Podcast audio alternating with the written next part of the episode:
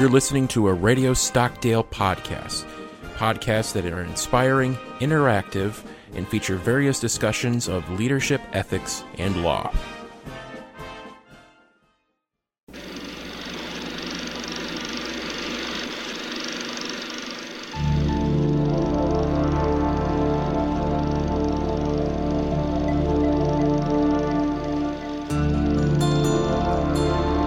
Welcome to Philosophy at the Movies, a podcast where we discuss themes in the history of philosophy through the medium of films. I'm Alex Baker, and joining me as always, Sean Baker.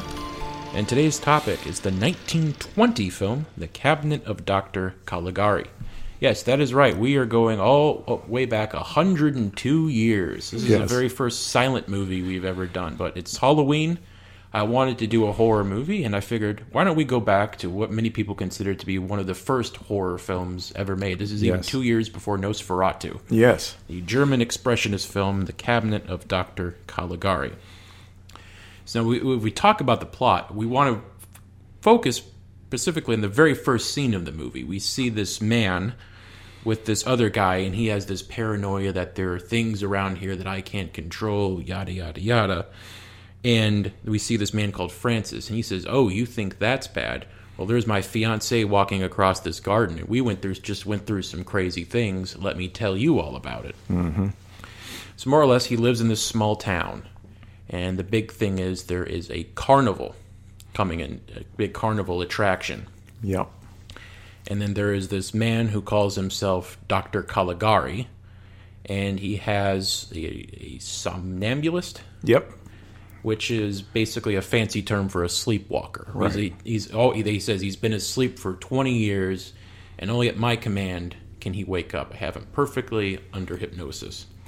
So one day, Francis with his his friend Alan, and they they're both in love with the same woman, but they uh, go to to see this attraction, and there are people you know you ask him any question, and his friend Alan is nervous. How long will I live? And he's in the, the um, somnambulist wakes up and says, "You will live until the break of dawn." So that gets him frightened, and apparently, as we see, he's actually setting up this um, attraction illegally because we see the town clerk did not give Dr. Caligari the permit. He brushed him off, and Yep. mysteriously, at the same time, the town clerk has now been murdered, so nobody knows who did it. Yes.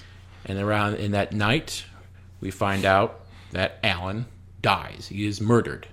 So there's this big fear across the town, and then everybody starts to suspect the somnambulist, mm-hmm. particularly because of Francis. Particularly suspects him. But around that time, they investigate him. But right around there, some uh, there's an attempt on an old lady's life by this thug, and they think, oh, and he is he has the same bladed weapon, so Yes. they believe it's him. They bring him in. He confesses to attempting to kill this woman, but he does not confess to the other two murders. And while they're bringing him in, the somnambulist goes and finds. So he, go, he attacks Jane, the woman that both Francis and Alan were in love with. Yeah. But eventually, the when he's about to kill her, the somnambulist sort of breaks out of it a little bit. Yeah. And then it's enough people to find him, chase him, and he runs away. Yeah, He can't bring himself to do it. Apparently, it's a great, uh, a great part of the film. There's so many visually stunning things in this film, right? But he's he's got the knife, and it's it's he's poised to drive it into her, and he can't do it. So he decides instead to uh, abduct her, takes her on a long chase. Yes. and they, there's a chase for the, the, the forget the somnambulist name Cesare, the name of the somnambulist. We forgot to mention that. They uh, finally discover it. They go after the doctor Caligari, and he escapes, and he goes into an asylum. They're trying to find him. They go to talk to the director, and what do you know? He is the uh, director is Doctor Caligari. yes. While away, they look into his. They find some reading materials he's been collecting, and there's one a story of this uh, mystic in like the 1700s whose name was Caligari, and Yeah. he had a somnambulance who he could command and commit a number of murders. Anyway, and he's become obsessed with this, and he thinks he's Caligari, and that's why he's doing this thing. They call the police, and eventually Caesar uh, Cesare Cesare. Cesare is they show him Cesare's corpse has been found, and they show him to Caligari, and Caligari breaks down. He's put in a straitjacket, and that is sort of where it stops. Where this Francis is telling the story, Right.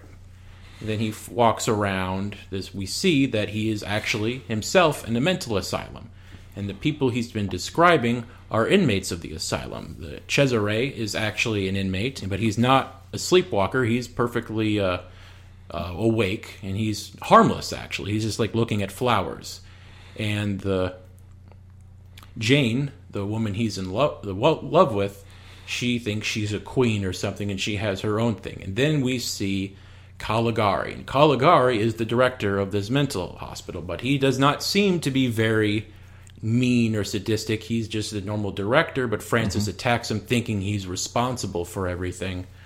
And then we, and then he says, "You're a Caligari, you're a Caligari," and that's when the director says, "Well, we think this is the root of all his problems. This is what we think can cure him," and that's the end of the movie. Probably one of the first notable examples of a twist ending Yeah. in Definitely. a movie. And this is usually when you think of that 1920s German expressionist era of cinema, like this, along with probably I would say Nosferatu, and then even going into science fiction with Metropolis, is really the definitive example. It has that. Nothing is really what it seems. It's not realistic at all. All the set designs are weird looking and out of shape. Yeah. The doors look strange. You wouldn't want to live in this place. I mean, I always say this is probably the film Tim Burton ripped off most when he comes up with his design for his films. Yes. But there is a um, you, when you look at this film, you think this is Germ- This is two years after World War One. Now we are in the Weimar Republic, and there was a lot of, especially what Germany had to go through and the repercussions they had to pay for that, and there was a lot of anger and resentment, a dark feeling of uncertainty at this time. I think this movie really represents that. It, it does. It does a good job of that, and I know a, a lot of uh, a lot of interpretations of the film uh, cast Caligari in the role, uh, or, or these interpretations uh, treat the film as kind of a projection of the future, and uh, cast Caligari in the in the role of um, Hitler. And Cesare in the role of a very gullible public that will be led into doing anything by Hitler. Now, it's kind of interesting in reading that. Uh, you get conflicting accounts from the two producers themselves, whether they actually had that in mind or not. At least initially with the film, you have to remember it is 1920. Um, people had brought up that perhaps they had that thematic in mind, uh, uh, given the nature of the Weimar Republic at that time and the political turmoil and unrest that was in, in, in Germany at that time. Now, they kind of denied that, said, no, no, it's just a straightforward kind of psychological thriller. That's all, all we were intending to do. But then later on, uh, after these, uh, after they had left Germany, and after uh, Hitler had at least attempted the beer hall putsch, which was 1923, um, suddenly you hear them saying, "Yeah, we did have that in mind." So I don't know who to believe in that case, which is kind of emblematic of the film as well.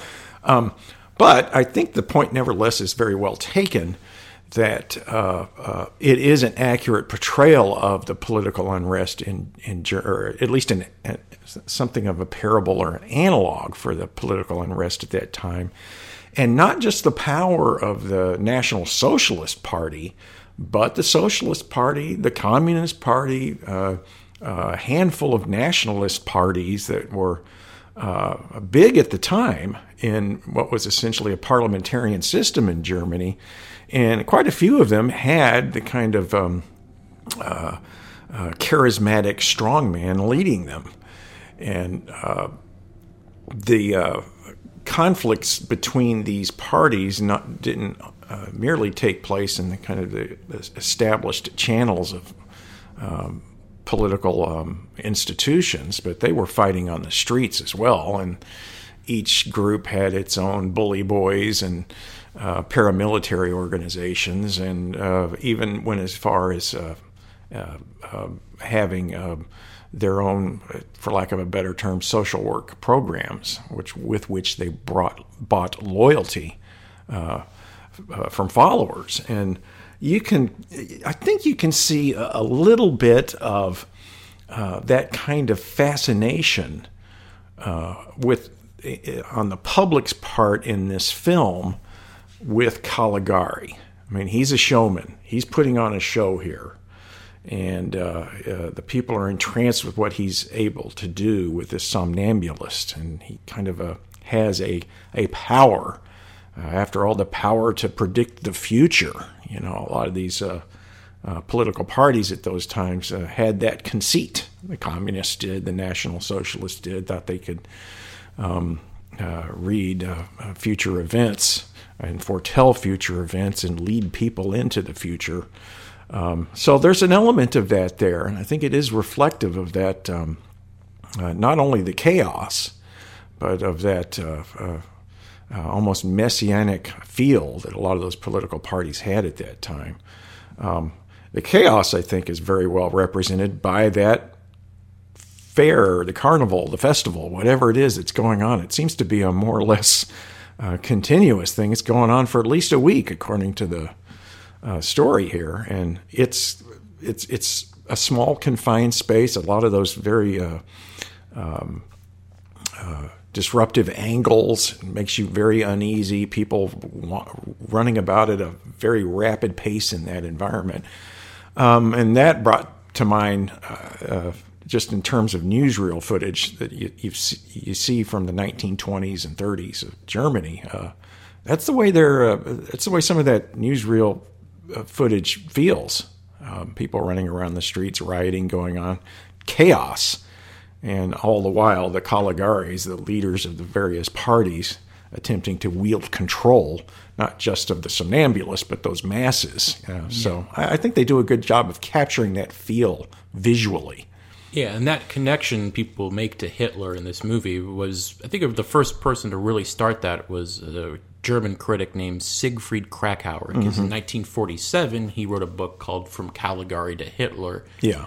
You know, starting with the cabinet Dr. Caligari, but looking at German cinema through up until the, you know, the installment of the Nazi Party in 1933. Yeah. And I think one of the things you know people always say about Hitler was he had this. He was a great speaker. He could you know he could ha- had this influence over people, which is why he took over Germany. And you see that obviously with Dr. Caligari because he's even he's literally hypnotizing yeah. these somnambulants. And you look at the screenwriters. It's co-written. Uh, Hans Janowitz and Carl Mayer. Mayer also worked with people like Friedrich Wilhelm Murnau and other classic German cinema in this time. Mm-hmm. They were both veterans in World War One, and later they said their experiences made them become a pacifist. And through this script, it was they distrusted authority. They had they were completely demoralized of what happened, and you see that win this movie because there's no authority figures can be trusted. It's not even just Caligari, but when you look at the town clerk, uh, how he brushes off Caligari, he thinks he's above everybody. He does. Yeah. He ignores everybody. Thinks he doesn't even need to talk to Caligari. So nobody in authority really looks good. Even the cops almost seem incompetent. It's really Francis the one that brings the things to attention. Yes, yes, and uh, I, I, love the. Uh, uh the way that the town clerk, he, this is the guy that is giving uh, uh, people permits to uh, take part in that uh, festival, have a tent there or an area there where they can do whatever form of entertainment they they have on offer. And he's the, the, visuals there. He's up in a high chair, right, and yes. he's shooing off the public, mm-hmm. and obviously irritated at having to do his job. Um, a, kind of classic caricature of the burned out bureaucrat. Um, very amusing. And it also brought to mind for me. I mean, their later films have st- stolen that that visual, um, although it's not quite the same message being uh, relayed about the characters. But I, I re- it made me recall the the scenes in uh, Harry Potter when he goes uh, to the bank, to the witches bank goblins or, goblin bank and, and they're up on these high chairs and they've got these very exaggerated you know uh, spectacles that you would expect a bureaucrat to wear because he's doing all this paperwork and losing his eyesight and so forth. Or even the film we discussed a long time ago ikiru. Yes ikiru's got that same kind of an exaggeration there. Now i don't know whether or not uh, that film was inspired by this one um, but uh, again uh, this is 1920. It's pretty darn impressive. And uh, they, they do a great job, again, of presenting caricature, uh, cartoon like caricature in a live action film uh, via use of the setting and uh, um, the art, and it just just a wonderful job, I think there. And you're right. I think that the two policemen, uh, well intentioned as they are, come aco- come across as uh, kind of clueless. Yeah, because when they have that And- false alarm with the other murder, they're investigating Caligari, but once they get that other call, oh, never mind, you're all good. They had him literally Yeah. right there, and they just let him go. Yeah, and they're and they're facing each other, sitting facing each other when, whenever uh, uh, uh, Francis comes to, to to report things. Francis and uh, the father of Jane, wasn't it? Yeah, and uh, uh, it's it's almost as if uh, they they can't comprehend what these two are saying, but they can comprehend what each other are saying quite well. So they're kind of in this kind of insulated shell, and because of that, uh, uh, not Keystone Cop incompetent, um, but still in, in some sense clueless. You're right, and Francis has to do all the hard detective work. Yeah, and you when you see other some people talk about other German silent films around this time. The other most famous German horror film around this time is Nosferatu, which just came out two years later. The- When Nosferatu came, you know, look, modern critics have sometimes wondered the depiction of Nosferatu is almost rat-like and evil and mm, trying to mm-hmm. control everything. Some people think it's anti-Semitic, and it's you know you cannot understand why people would make that you know connection, considering what happened to Germany just a dozen years later. And some people kind of wonder if Caligari himself is supposed to represent this evil stere- the stereotype of the evil Jew. Now, I, I don't necessarily.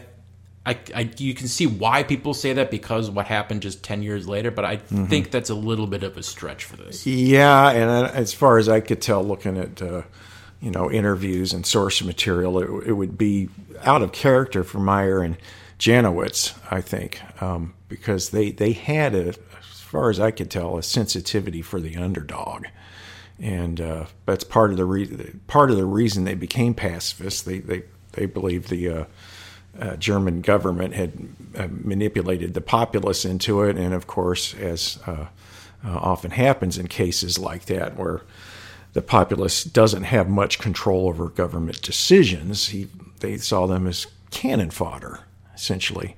So I, I, I would be very surprised, and I could find no evidence of anti-Semitism No. on their part. Um, and it's even a stretch, I think, to say that the, the visuals and the, the makeup that Caligari has and the makeup that Nosferatu has, it's a little bit of a stretch to say that that's been purposefully created to be stereotypes of, um, uh, uh, to exemplify Jewish stereotypes in anti Semitic literature and so forth. Uh, it's not that similar, I don't think. Yeah, and I think there's been a lot, like especially at this time, like specifically looking at German silent film. It wasn't. I don't think there was anti. There actually was a horror film about the golem, but it wasn't progressing anti stereotypes. It was just showing that this is a legend of Jewish folklore, Right. And even because I think one of the reasons why people say this because Hitler famously said that Fritz Lang's Metropolis, which came out seven years after this film, was his favorite movie. But Fritz Lang hated Hitler, and he left Germany once they took over, and he even made anti-Nazi movies when he came over here to America. Yeah. So I yeah, I, I definitely agree. I think that's a stretch. But when you think about this movie, because you know it has the famous twist ending, Yeah. so everything you've watched doesn't happen.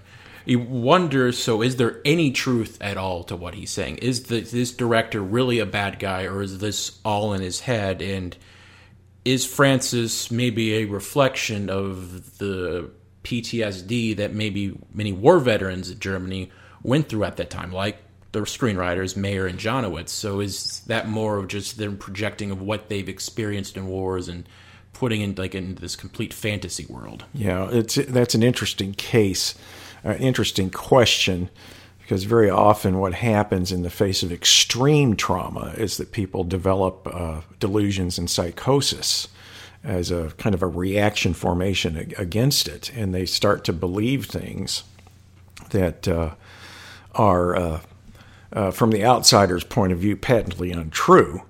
But from that insider's perspective, uh, not only do they believe it's true, but in some way it's kind of a refracted and, as it were, partially presented uh, uh version of reality. So, uh, in in this particular case, uh, the doctor we never know his real name, by the way, um, but the doctor called Caligari, right? Mm-hmm. Um, he he does uh, seem to be exerting control. And uh, uh, in the delusion, he's also obviously exerting control over Francis in some way or another, and the somnambulist, and uh, Jane.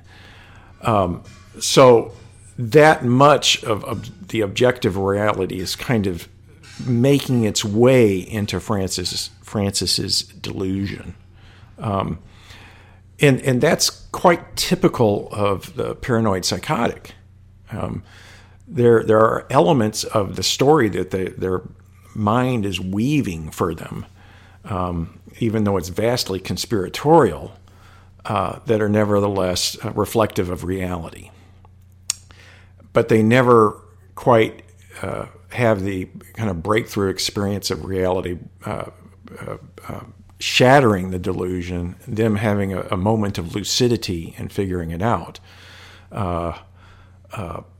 Uh, uh, uh, unlike this, this film reminded me of another film for this reason, and also I think I, I see some thematic resonances with it as well. Shutter Island. Um, Shutter Island is a, another case where you have a presentation of a, a delusional world. And, spoiler alert for Shutter Island. yeah, and uh, at first you, the audience, because the protagonist, naturally you're being presented with the experiences through the eyes of the protagonist. Uh, you, you take him at his word, so to speak.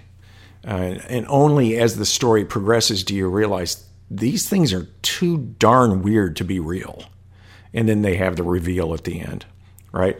Something like that is happening with this film too. Um, and what I find to be very interesting about it is uh, um, uh, it leaves it to some degree still somewhat ambiguous at the end. Because if you notice the framing story, I mean, at the beginning there, he's telling his story to the guy on the park bench, and I can't remember who that guy is. But that setting looks relatively normal and then you get to the uh, middle section of the film with the town and the crazy angular uh, uh, uh, environment and the, the, very exaggerated characters and so forth. And then you get to, to the final section where the big reveal is made.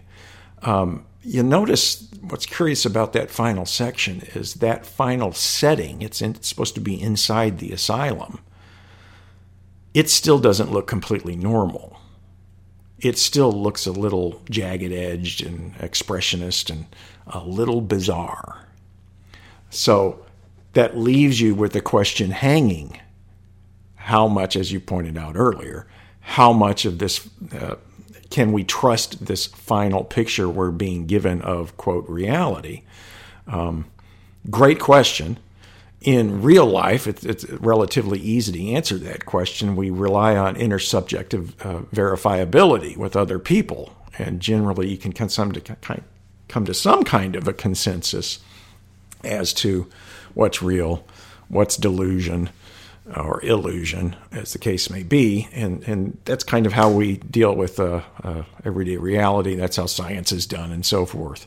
Um, we're not given that luxury in this film because every uh, every main character that is as it were a part of the a direct part of the story is involved in Francis's uh, delusion. We're still being presented all of the experiences through Francis's eyes. And at at the very best, we see him having maybe a 25% lucidity, if you were, at the end of the film. But we can't even trust that because the setting still looks kind of uh, twisted and schizophrenic.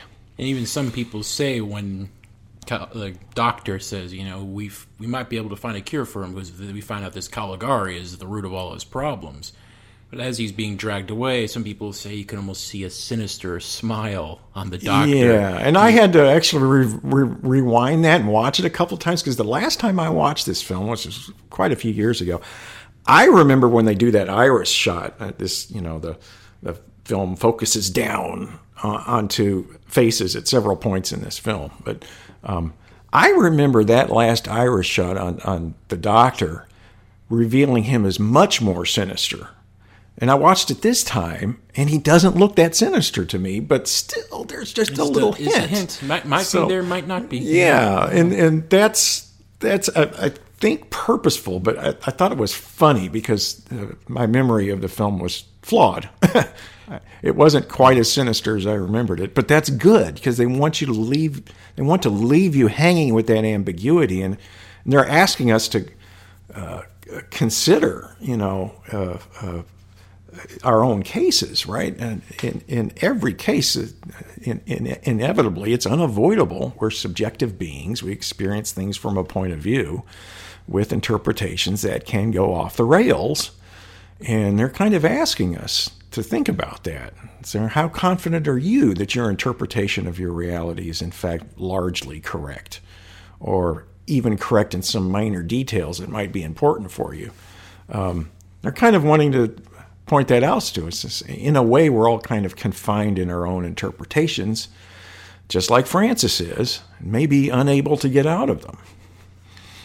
Yeah, and you look at Caligari. The the design uh, Mayer and Janowitz used was of the philosopher Schopenhauer, and I was wondering, is some of Schopenhauer's teachings and beliefs reflected in Caligari, or was it just they wanted him to look like him? That, that's a good question. I, I found that too. I think they just literally. Um, I'll, I'll answer this in two ways. They're literally uh, just wanted to make him look like Schopenhauer because uh, Schopenhauer is a kind of a.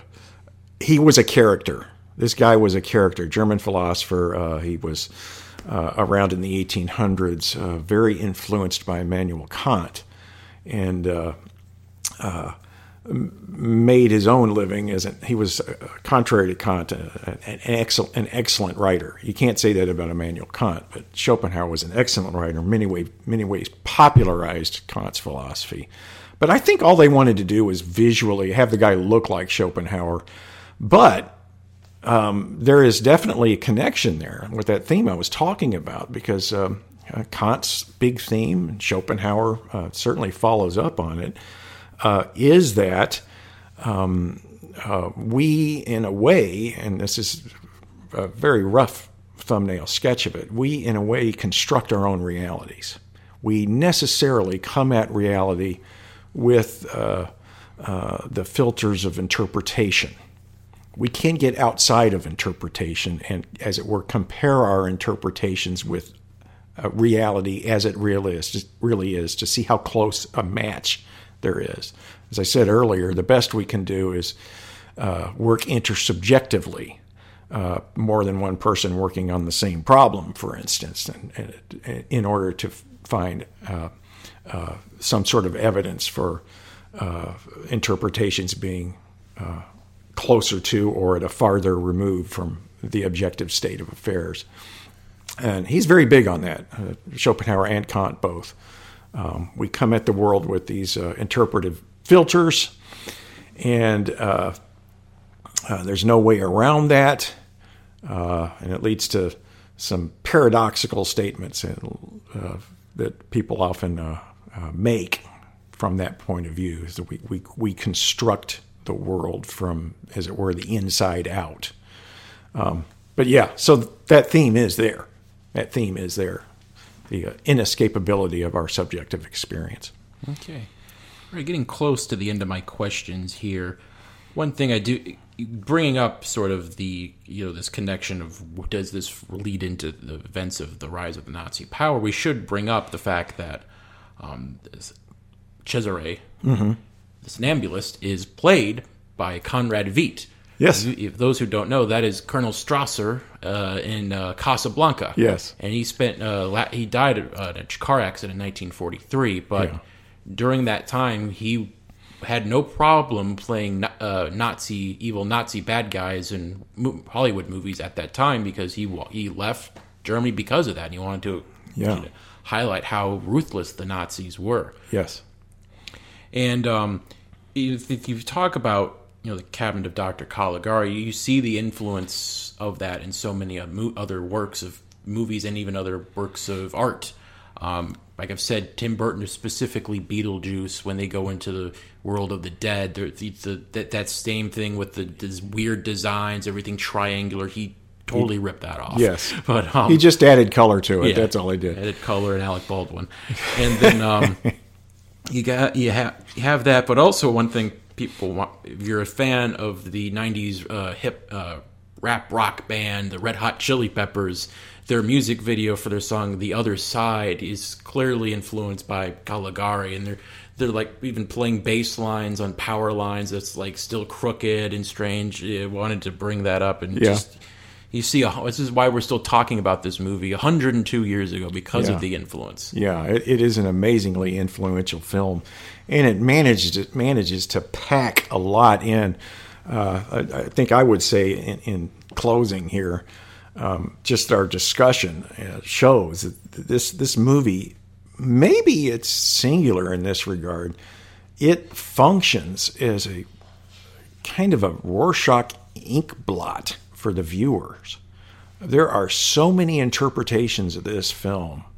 You see political interpretations, you see the psychological interpretations, you see the philosophical interpretations. Um, there aren't very many films in the history of, of cinema that are that open to that divergent a set of interpretations. And I think that's, uh, again, I think reflective of that theme they, they wanted to talk about how interpret it's interpretations all the way down with human beings. We can't help it. That's just the nature of subjective and intersubjective experience.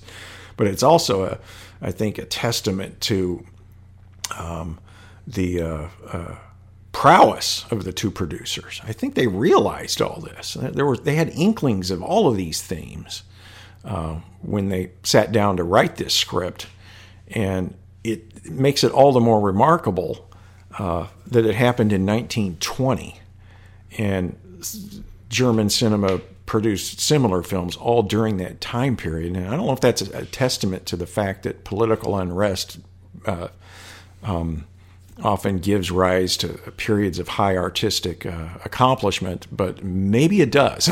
We're going back to the cuckoo clock speech from the third man. yes, that's right. All right. Thank you for listening to this week's episode of Philosophy at the Movies. You can find this podcast and more podcasts produced by the Stockdale Center by visiting the Radio Stockdale page at usna.edu. This program is hosted by Radio Stockdale. There you can also listen to their podcasts such as Ethics and the Naval Warrior and The Do Over. If you like this podcast, you might be interested in my other podcast, Real Sounds, which episode I dedicate to classic movie soundtracks. That can be found online at thesoundofcinema.podomatic.com. Before we sign off, we're doing a little bit of a change here. We are going to announce our the film we are going to discuss for the next episode, and it will be the 1984 uh, film that was produced by the BBC Threads. We wanted to do that just so it would give you a chance to watch the film before the episode comes out, so we don't just drop it on you try to watch it after. So now you got time to watch it. Threads. Threads from 1984. Okay. All right, so until next time, I'm Alex Baker And I'm Sean Baker. saying so long. Be sure to catch us next time on Philosophy at the Movies.